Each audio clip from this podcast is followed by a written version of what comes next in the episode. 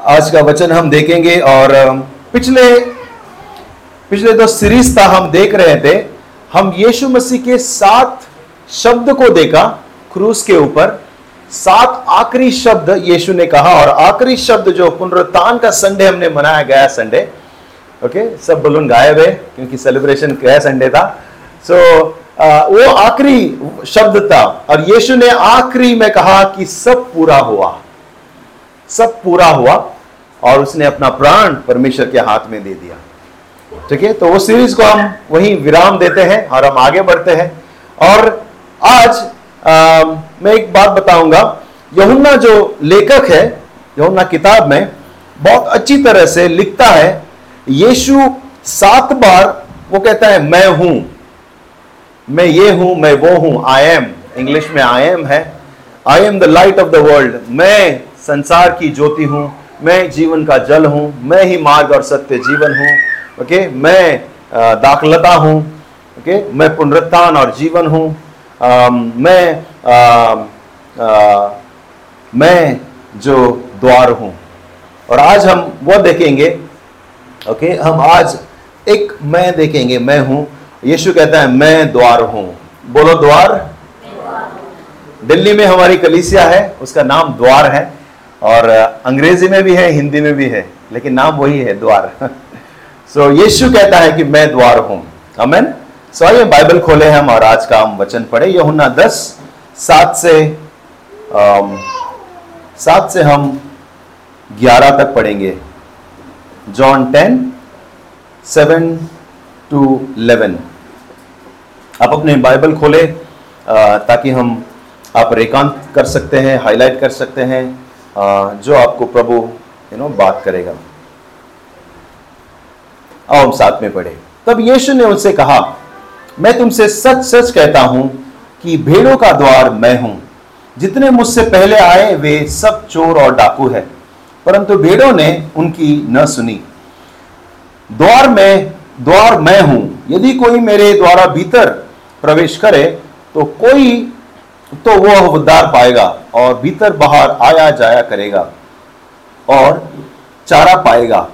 चोर किसी और काम से नहीं आता, परंतु केवल चोरी करने, हत्या करने और नष्ट करने आता है। मैं इसलिए आया हूँ कि वे जीवन पाए और बहुताई से जीवन पाए। अच्छा चरवा मैं हूँ। अच्छा चरवा भेड़ों के लिए अपना प्राण दे देता है। आइए एक प्रार्थना करें। स्वर्गीय परमेश्वर हम धन्यवाद देते हैं कि आप हमारे बीच में हैं। प्रभु, हम आपकी ओर देखते हैं पिता। हम आपकी ओर पिता आशा से हम देखते हैं। और हम कहते हैं, परमेश्वर, इस समय हमारे हृदय को पिता आप बात करेंगे। हमारी आत्मा से आप बात करेंगे। प्रभु, मेरी प्रार्थना है, इस वचन से हमें, हमारे आत्मा को तृप्त कर प्रभु। जो आप कहना चाहते हैं, जो आप हमसे, पिता, आज वार्तालाप करना चाहते हैं। प्रभु आप बातें कर। इस वचन से जो पिता मैं बांटूँगा उससे बढ़कर आप हमसे बात करेंगे मैं विश्वास करता हूँ। अगुवाई कर पवित्र आत्मा। हम सबको आपकी ज़रूरत है हमारे आत्मिक कान और हमारे आत्मा को दिल के दरवाजे को खोल दे और पिता हम आपका स्वागत करते हैं और हम आपके वचन को स्वीकार करते हैं। यीशु मसीह के नाम से। आमेन। जब मैं स्कूल में था आ, स्कूल में हमारे टीचर जब मैं नो, तीसरी चौथी में था हमारे टीचर ने हमें कुछ बातें सिखाई थी और आज मुझे बहुत क्लियरली याद है। और वो कह रही थी कि जब भूकंप आए भूकंप का उस दिनों में थोड़ा भूकंप आया था यहाँ वहाँ तो वो बता रही थी कि जब भूकंप आए तो आप अगर घर के अंदर हैं तो सबसे मज़बूत जगह घर का पता है कौन सा है? दरवाज़ा। उसने मुझसे कहा कि सबसे मज़बूत जो सब जगह होगा, वो दरवाज़ा होगा, हस्तल, जहाँ पर तुम सुरक्षा प्राप्त करोगे। तो वो कह रही थी कि जब भूकंप आए तो वहाँ भागना और वहाँ तुम सुरक्षित रहोगे। दरवाज़ा। और आपको पता है, दरवाज़ा यानी कि द्वार जो गेट इंग्लिश में कहते हैं, ये पहले से ही नो लोगों के जीवन में बड़ा मायना रहा है। लोग बढ़ चढ़कर दरवाजे गेट एंट्री पॉइंट बनाए हैं। अम, पहले के जमाने में भी राजा महाराजा के जमाने में भी, भी कि वो लोग सबसे पहले एंट्री जो बड़ा गेट है आँच वगैरह बनाते थे। और जब लोग आते और गाँव में प्रवेश करते और बड़ा द्वार देखते वो भव्यता और उस साम्राज्य का एक अनुमान लगाते कि क्या होगा अंदर। इतना बड़ा दरवाज़ा इतना बड़ा गेट है बड़ा इमारत है, अंदर हम जा रहे हैं। ओके और पुराने जमाने में भी एशियन सिटी में भी, पहले से भी ये ऐसा था। तो दरवाज़ा जो है बहुत कुछ बताता है। जो दीवारें हैं, वो टूट सकता है, या कोई तोड़ देगा, लेकिन जो गेट है, गेट द्वार तोड़ना मुश्किल है। और आपको पता है जो जो दीवारें हैं, वो लेबर लोग बना देंगे। ऐसे बनाओ, दरवाज़ा पत्थर डाल के लेकिन दरवाज़ा बनाने के लिए आपको इंजीनियर चाहिए यू नो एक्सपर्ट चाहिए, और आर्किटेक्ट चाहिए आजकल, क्योंकि हाई फाई दरवाज़ा बन रहे हैं आजकल गेट बन रहे हैं। तो दरवाज़ा खास हमेशा रहा है। कुछ साल पहले मैं भी यू नो बीजापुर गया था, मैंने बोल दिया, लेकिन मैं पूछने वाला था, किसको पता है कहाँ पर है? गोल और ये भाई ये भाई साहब कौन है? कोई पहचान सकता है? हम लोग बीजापुर गए थे और अगले महीने भी हम बीजापुर जाने वाले हैं। और ये भाई साहब हमारे प्रकाश है ओके और इमेजिन कर सकते हैं, मैं इतना बड़ा दरवाज़ा देखकर दंग हो गया वहाँ पर। ये गोल गुम्बज का दरवाज़ा है, और आप देख सकते हैं एक इंसान खड़ा है यहाँ पर। और ये जो दरवाज़ा है, हमारे दरवाजे से डबल है। हमारे ये जो छोटा सा दरवाज़ा है ना, ये छोटा सा। ये इतना बड़ा एक्चुअली गेट है, जो एक समय पे खुलता था। एक समय था तो ये इतना बड़ा दरवाज़ा खुलता था। अभी वो लोग ने सब यू नो वो खुलने का इतना खर्चा है कि वो लोग खर्चा पाल नहीं सकते। वो खुलना और बंद कर रहा है इतना बड़ा खर्चा है। तो उन्होंने सब कुछ बंद करके ये छोटा सा अभी खोल दिया है अंदर जाने के लिए बाहर। पहले जमाने में भी, पहले जमाने में भी बड़े बड़े दरवाजे बनाते थे और जब लोग अंदर आते, भव्यता देखते, दरवाज़ा देखते, कहते कि वाह, क्या बात है। यीशु ने बाइबल में बहुत सारे जगह पर द्वार के बारे में बात किया। वो कहता है, सकरा है वो फाटक जो स्वर्ग ले जाता है, लेकिन विशाल वो मार्ग जो हमें नर की ओर ले चलता है। हाले सकरा है, यानी छोटा है। आपको थोड़ा सा मुश्किल से जाना पड़ेगा। स्वर्ग में अगर जाना है, वो दरवाज़ा छोटा है, लेकिन विशाल वह है, वो रास्ता जो हमें नर्क की ओर ले चलता है। एक जगह पर यीशु कहता है, मत्ती 16 और 18 में कहता है कि मैं इस पत्थर पर कलिसिया बनाऊँगा और अधोलोक के फाटक इस पर प्रबल नहीं होंगे। यीशु कहता है कि मैं कलिसिया बना रहा हूँ और अधोलोक के द्वार, अधोलोक के फाटक गेट्स ऑफ़ हेल कहते हैं इंग्लिश में, अधोलोक के फाटक कलिसिया के ऊपर प्रबल नहीं होंगे। एक तरीके से दरवाज़ा यीशु कहते हैं, दरवाज़ा क्या है? दरवाज़ा जो द्वार है बड़े, ये अधिकार को भी दिखाता है, ताकत को दिखाता है सामर्थ को दिखाता है कि कितना विशाल हूँ मैं, कितना बड़ा हूँ मैं। और दरवाज़ा बहुत सारे हमारे चरित्र को भी दिखाता है। आजकल भी देखो, बंगले में बड़े बड़े बंगले में क्या गेट बनाते हो लोग। खूबसूरत। इन दिनों में मैं गेट देख रहा हूँ, सब जगह जाता हूँ, मैं गेट, दीवार देख रहा हूँ। पता है क्यों ना? क्योंकि मैं भी गेट बनाने वाला हूँ जल्दी, दीवार बाँध के। मेरे प्रॉपर्टी पे। सो so, बहुत खूबसूरत हम गेट देखते हैं बढ़िया गेट देखते हैं। और फिर जब अंदर जाते हैं तो बंगला इससे भी बढ़िया होता है। ऐसा नो कभी देखा है? बढ़िया गेट विशाल गेट और अंदर छोटा सा घर। कभी नहीं ना? अगर जितना विशाल गेट है इससे पता चलता है कि अंदर इससे भी कुछ महँगा वाला है अंदर। कुछ तो बड़ा बंगला है कुछ तो वीआईपी है। हाले और गेट्स जो है ये दिखाता है हमारे चरित्र हमारी ताकत हमारा अधिकार आपको मैं एक और एक गेट के विषय में बताता हूँ, फिर हम आगे बढ़ेंगे। ये गोल्डन गेट है बैक ये इसराइल में जेरूशलेम में प्रवेश करने के कई फाटक हैं।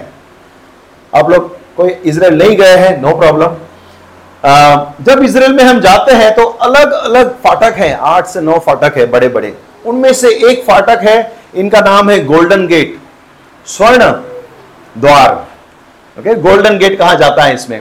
ये एक टाइम पे खुला था, उन्होंने बंद कर दिया है, और इसके सामने कब्रिस्तान बना दिया है वो लोग ने। आपको मैं थोड़ा सा यू नो इसराइल के बारे में बताऊँगा, ताकि आप भी समझ सके।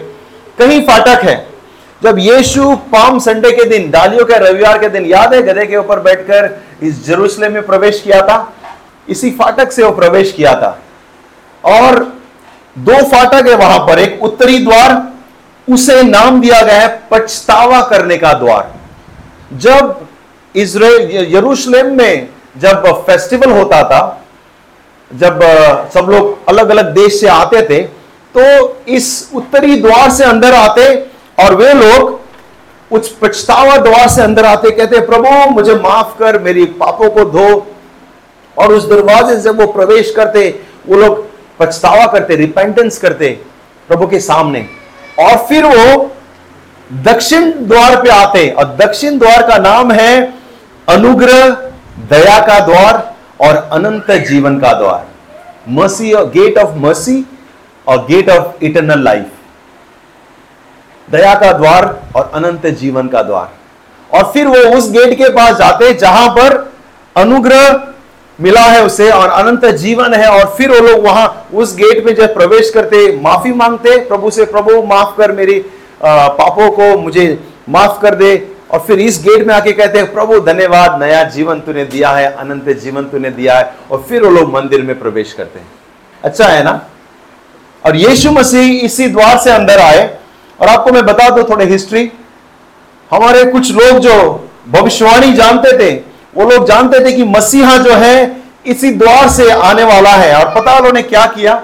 जब यरूशलेम और इसराइल को लोग ने साम्राज्य को कब्जा किया और यहूदियों को अपने कब्जे में ले लिया, उन्हें सबसे पहले क्या किया? इस दरवाजे को हमेशा हमेशा के लिए बंद किया और उसके सामने कब्रिस्तान कर दिया। क्योंकि वो लोग विश्वास करते, यहूदी लोग जो है, ये डेड बॉडी के पास नहीं जाते, यहूदी लोग। उनके लिए अशुद्ध है। तो वो लोग ने यहाँ पर दरवाज़ा बंद कर दिया कि मसीहा नहीं आना चाहिए और इसके सामने कब्रिस्तान भी बना दिया, क्योंकि यहूदियों के लिए कब्रिस्तान जो है यू नो अशुद्ध जगह है, जहाँ मसीहा कदम ही नहीं रख सकता। लेकिन इन बेवकूफों को कौन बताएगा कि मसीहा आके चला गया है और अगली बार जो है वो स्वर्ग में अपनी पूरा सेना के साथ आएगा? हाले जो उस पर विश्वास करते हैं उनको लेने के लिए। आओ, उस वचन को हम फिर से पढ़े और अब चाहे तो हाईलाइट कर सकते हैं। कहता है कि, तब यीशु ने फिर उससे कहा, मैं तुमसे सच सच कहता हूँ, भेड़ों का द्वार मैं हूँ। जितने मेरे से पहले आए, वे चोर थे, डाकू थे, परंतु भेड़ों ने उनकी न सुनी। द्वार मैं हूँ, यदि कोई मेरे द्वारा भीतर प्रवेश करे तो उद्धार पाएगा, भीतर बाहर जाया करेगा और चारा पाएगा। चोर किसी और काम से नहीं, परंतु चोरी करने, हत्या करने और नष्ट करने आया है। मैं इसलिए आया ताकि मैं जीवन दू और बहुताई का जीवन दू। हाले लुया यीशु यह कह रहा है कि मैं द्वार हूँ। जिस द्वार से वो आया था, आकर अंदर आकर यीशु कहता है, देखो, वह जीवन देने वाला, वो माफ़ी देने वाला, वह द्वार मैं हूँ। वही मैं हूँ और मैं तुम्हें जीवन दूँगा। मुझमें प्रवेश करो। मेरे द्वारा प्रवेश करो। और यीशु यह कह रहा था कि जो मेरे द्वारा प्रवेश करेगा, उनका उद्धार होगा। जो मेरे द्वारा प्रवेश करेगा, वो अच्छा जीवन में प्रवेश करेगा। बहुताई का जीवन में प्रवेश करेगा। ऐसा जीवन जहाँ खुशियाँ और आनंद है। हाले और ऐसा जीवन जहाँ शांति है, प्रेम है, यहाँ यहाँ सुरक्षा है। और ऐसा द्वार है द्वार हूँ मैं, जिसमें जो प्रवेश करेगा, वह मौत के द्वार पे नहीं जाएगा। वो नर्क के द्वार, वो नर्क के फाटक को कभी नहीं देखेगा। क्योंकि मैं वैसा द्वार हूँ कि तुम्हें मौत से बचाकर जीवन देने के लिए हूँ। और यीशु कह रहा था, मैं वह द्वार हूँ। यीशु अपने आप को वह द्वार कहता है। और यीशु यह कह रहा था कि मैं तुम्हें सुरक्षा करने के लिए आया हूँ। मैं तुम्हें बचाने के लिए आया हूँ। मैं तुम्हें प्यार करने के लिए आया हूँ। और वो कह रहा था, जो मुझमें प्रवेश करेगा, वो पिता से मिलेगा। वो अनंत जीवन में प्रवेश करेगा। क्या है यीशु? क्या कहना चाहता है यीशु? कि मैं द्वार हूँ। मेरे पहले आए थे, सब लोग लुटेरे थे, लूटने के लिए आए थे। मैं जीवन देने के लिए आया हूँ। इससे पहले बहुत सारे लोग आए। अगर थोड़ा हिस्ट्री हम इसराइल के बारे में देखेंगे, बहुत सारे लोग आए और आकर कहा, मैं मसीहा हूँ। हमने सिर्फ़ यीशु के बारे में सुना। अगर आप हिस्ट्री देखेंगे, बहुत बड़ी हिस्ट्री है। 2000 साल 4000 साल का हिस्ट्री है। और उस हिस्ट्री में कई लोग आए और उठ खड़े हुए कि मैं तुम्हें बचाऊँगा। और फिर उन्होंने लोगों को धोखा दिया, लूटा, राज किया, चले गए, उसके ऊपर किसी और ने राज किया। फिर और कुछ सालों के बाद, पीढ़ी के बाद और कोई खड़ा हुआ, मैं मसीहा हूँ। सब लोग बोला, शायद यही है यही है। और ऐसे बहुत से लोग आए, और यीशु कहते, देखो, मेरे पहले जो आए थे, वो लुठोरे थे, आपको लूटने के लिए आए थे। मैं तुम्हारा द्वार हूँ, सुरक्षा मैं तुम्हें दूँगा। आपको मैं कहानी बताना चाहता हूँ। जब एक भेड़ चराने वाला अपने भेड़ को ले जाता है जंगल में। अब देखो, खुला, पूरा खुला जंगल है। पूरा खुला जंगल है। यहाँ एक डर है। जैसे ही शाम होता है, भेड़िया या यू नो कोई चीता या कोई जंगली जानवर भेड़ियों को दबोच खा सकता है। तो जो जो चराने वाला है, चरवा, वो क्या करता है? शाम होते होते अपने भेड़ियों के लिए कांटे का बाड़ा तैयार करता है। ठीक है? नेक्स्ट स्लाइड कांटे का बाड़ा या लकड़ी का बाड़ा तैयार करता है। और, मुझे याद है, बचपन में मैं कुछ साल गाँव में रहा हूँ, वहाँ पर धनगर आते थे, अपने भेड़ लेकर, और वे लोग कांटे का झाड़ काट के ऐसे बाड़ा लगा देते। ओके, चारों ओर से, ताकि वो अंदर ही रहे, सुरक्षित रहे, कोई आकर चोरी ना कर ले, या कोई जानवर उसे उठाकर ले ले जाए। फिर क्या करते थे वहाँ पर, या कुछ पत्थर से, या कांटे के झाड़ से ऐसे बाड़ा बनाते, और अंदर भेड़ को डालते, और जो चरवा है, यहाँ गेट पर बैठता। और एक्चुअली यहाँ कोई गेट नहीं है ऐसे खोलने के लिए। करके। नहीं। खुद चरवा जो है एक्चुअली द्वार है। खुद चरवा। और जब चरवा यहाँ बैठता है, वहाँ वो अपने भेड़ों को सुरक्षा देता है। वो किसी और को आने नहीं देगा। और वो भेड़ों को बाहर जाने के लिए रोकेगा भी नहीं, क्योंकि उसको पता है, मेरे भेड़े आएँगे, जाएँगे, खाएँगे, घूमेंगे। और भेड़ को पता है कि हमारा चरवा दरवाजे के ऊपर बैठा है। और यीशु कुछ ऐसे ही लोगों को बात कर रहा था जो वहाँ पर चरवा है, चराने वाला है, गाय, बैल, भेड़, बकरिया, और उन लोगों से बात कर रहा है। कहता है कि मैं तुम्हारा द्वार हूँ, तुम में मुझमें सुरक्षित हो। यह ऐसी दृश्य, एक कहानी वो एक्चुअली बता रहा था लोगों को। और जब हम इस चित्र को देखते हैं एक्चुअली हमें समझ में आता है कि यीशु एक्चुअली कह क्या रहा था। वो कह रहा था कि मैं द्वार हूँ। मैं तुम्हें संभालूँगा, मैं तुम्हें रक्षा करूँगा और मेरे हाथ में तुम सुरक्षित हो। अमेन अब हम दो चीज़ देखे। क्या कहना चाहते हैं प्रभु? जब हम उसके द्वार में प्रवेश करते हैं कि उसके उस तरफ़ other side of the gate उस तरफ़, द्वार के उस तरफ़ दो चीज़ प्रभु गारंटी देता है। सबसे पहले सुरक्षा और संतुष्टि। बोलो, सुरक्षा, संतुष्टि? किसी ने प्रार्थना किया आज? और कहा कि प्रभु, हम आप में संतुष्ट है। पता नहीं आपने सुना कि नहीं। मैं सबकी प्रार्थना सुन रहा था और किसी ने कहा, प्रभु, हम आप में संतुष्ट है। परमेश्वर हमें संतुष्ट, सुरक्षा ही नहीं करता। प्रभु हमें संतुष्ट भी करता है। हाले लुया हमें वो हर एक बुराई से बचाता है। वो हमें नर्क के आग से बचाता है। हमें वो पाप की बंदगी से छुड़ाता है। हमें पाप की सजा से छुड़ाता है। हर एक श्राप, हर एक हर एक बंधन से हमें वो मुक्त करता है और हमें आज़ाद करता है और हमें वो सुरक्षा रखता है। प्रभु का वचन कहता है, कौन है जो परमेश्वर के हाथ में से हमें ले सकता है? कौन है? किसकी मजाल? हम परमेश्वर के हाथ में सुरक्षित है। हाले क्या परमेश्वर के हाथ में सुरक्षित महसूस करते हैं? क्या महसूस करते हैं आप? क्योंकि प्रभु अच्छा जीवन देने आया था। यमुना दस दस, याद रखना। भाग दूसरा भाग पार्ट बी कहता है, मैं जीवन देने आया हूँ और बहुताई का जीवन देने आया हूँ। बोलो बहुताई का जीवन? बहुताई का जीवन। यानी कि सिर्फ़ नो नो वेट सिर्फ़ सुरक्षा नहीं, लेकिन वो संतुष्टता भी देने का वादा करता है। अगर आपको मैं एक सवाल पूछूँ, अनंत जीवन कब शुरू होता है? तो आपका जवाब क्या रहेगा? सुबह के लोग ना बोले।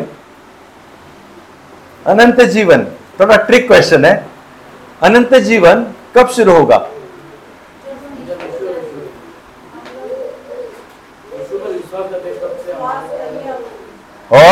शाम के लोग बहुत शार्प है।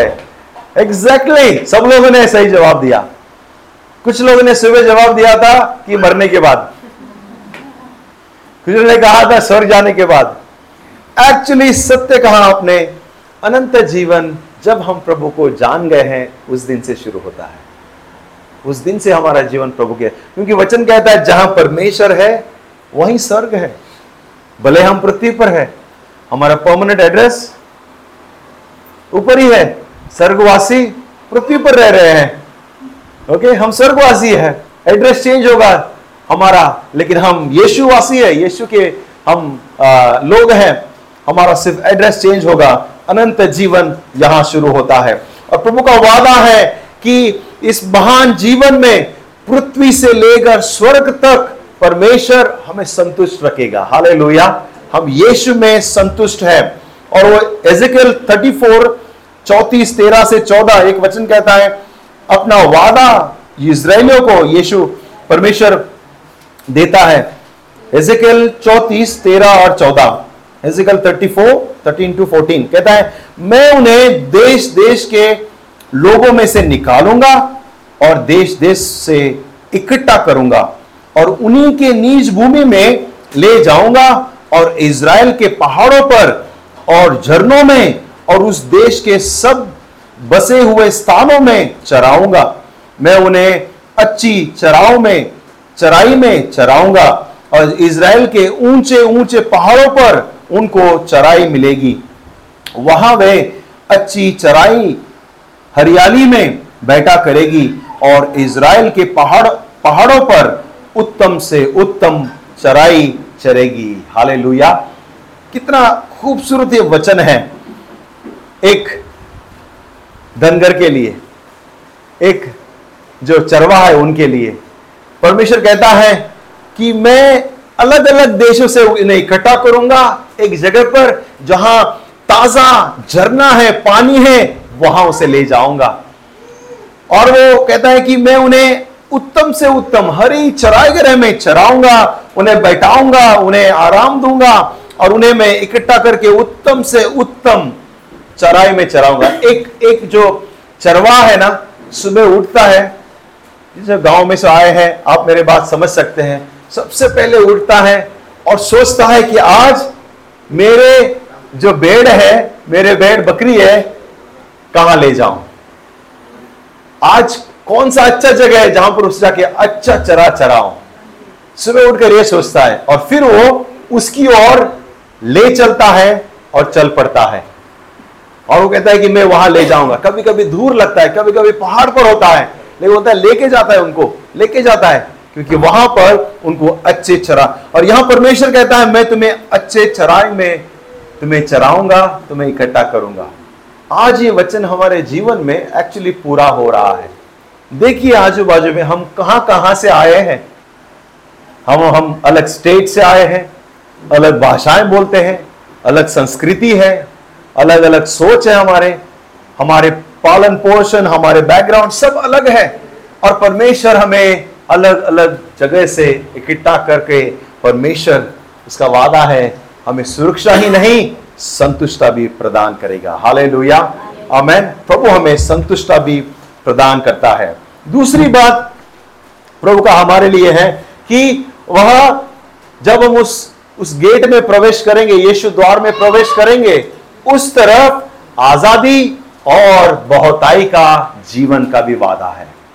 आज़ादी और जीवन बहुताई का बोलो मेरे साथ में, आज़ादी और बहुताई का जीवन भी। आमेन। बहुताई का जीवन प्रभु हमारे, हमें वो देता है।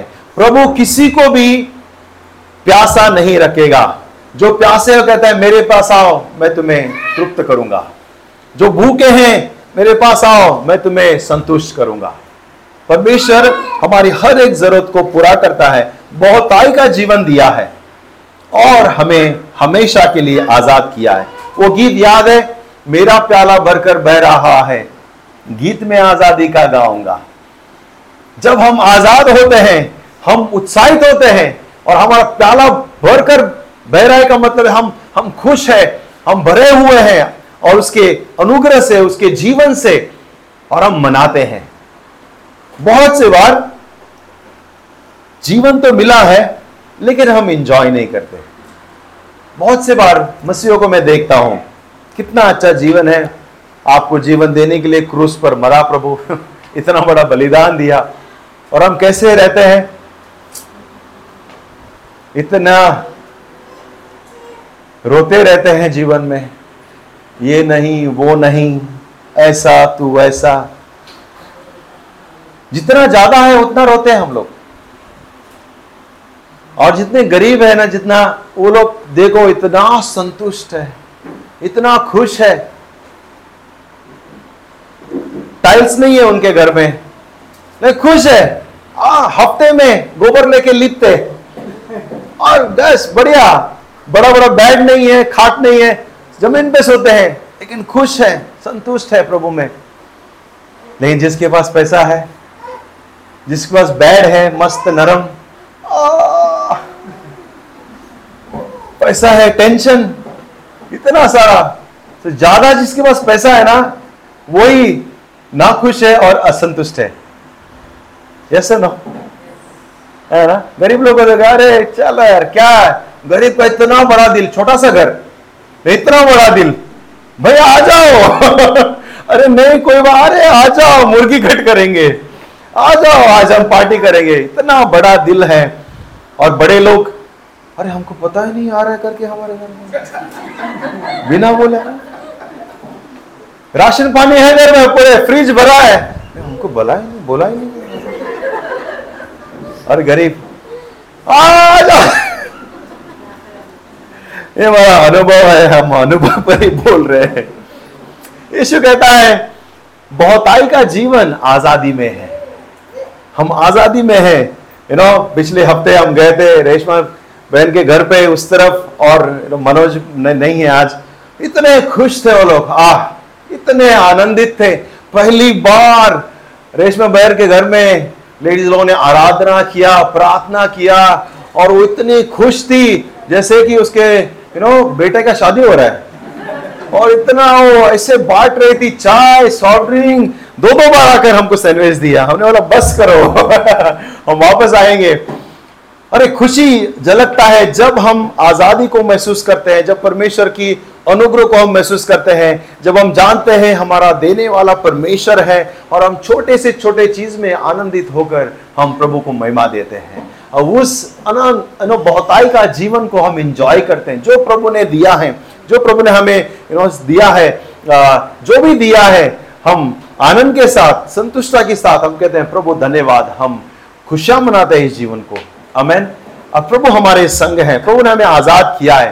प्रभु ने, प्रभु वो जो मैंने चित्र दिखाया था, जहाँ वो गेट पे बैठा है, वो वो जेल के गेट पे नहीं बैठा है।